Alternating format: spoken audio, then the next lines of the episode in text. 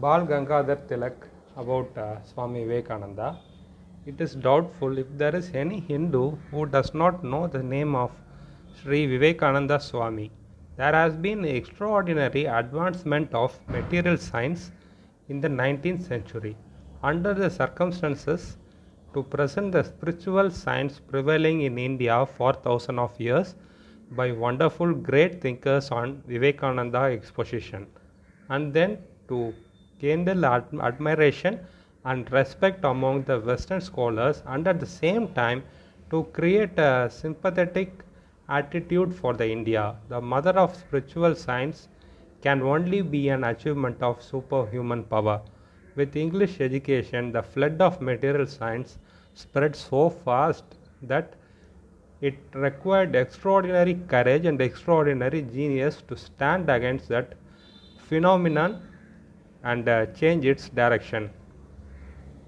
Before Swami Vivekananda, the Theosophical Society began this work, but it is an undisputed fact that it was Swami Vivekananda who first held aloft the banner of Hinduism as a challenge against the material science of the West.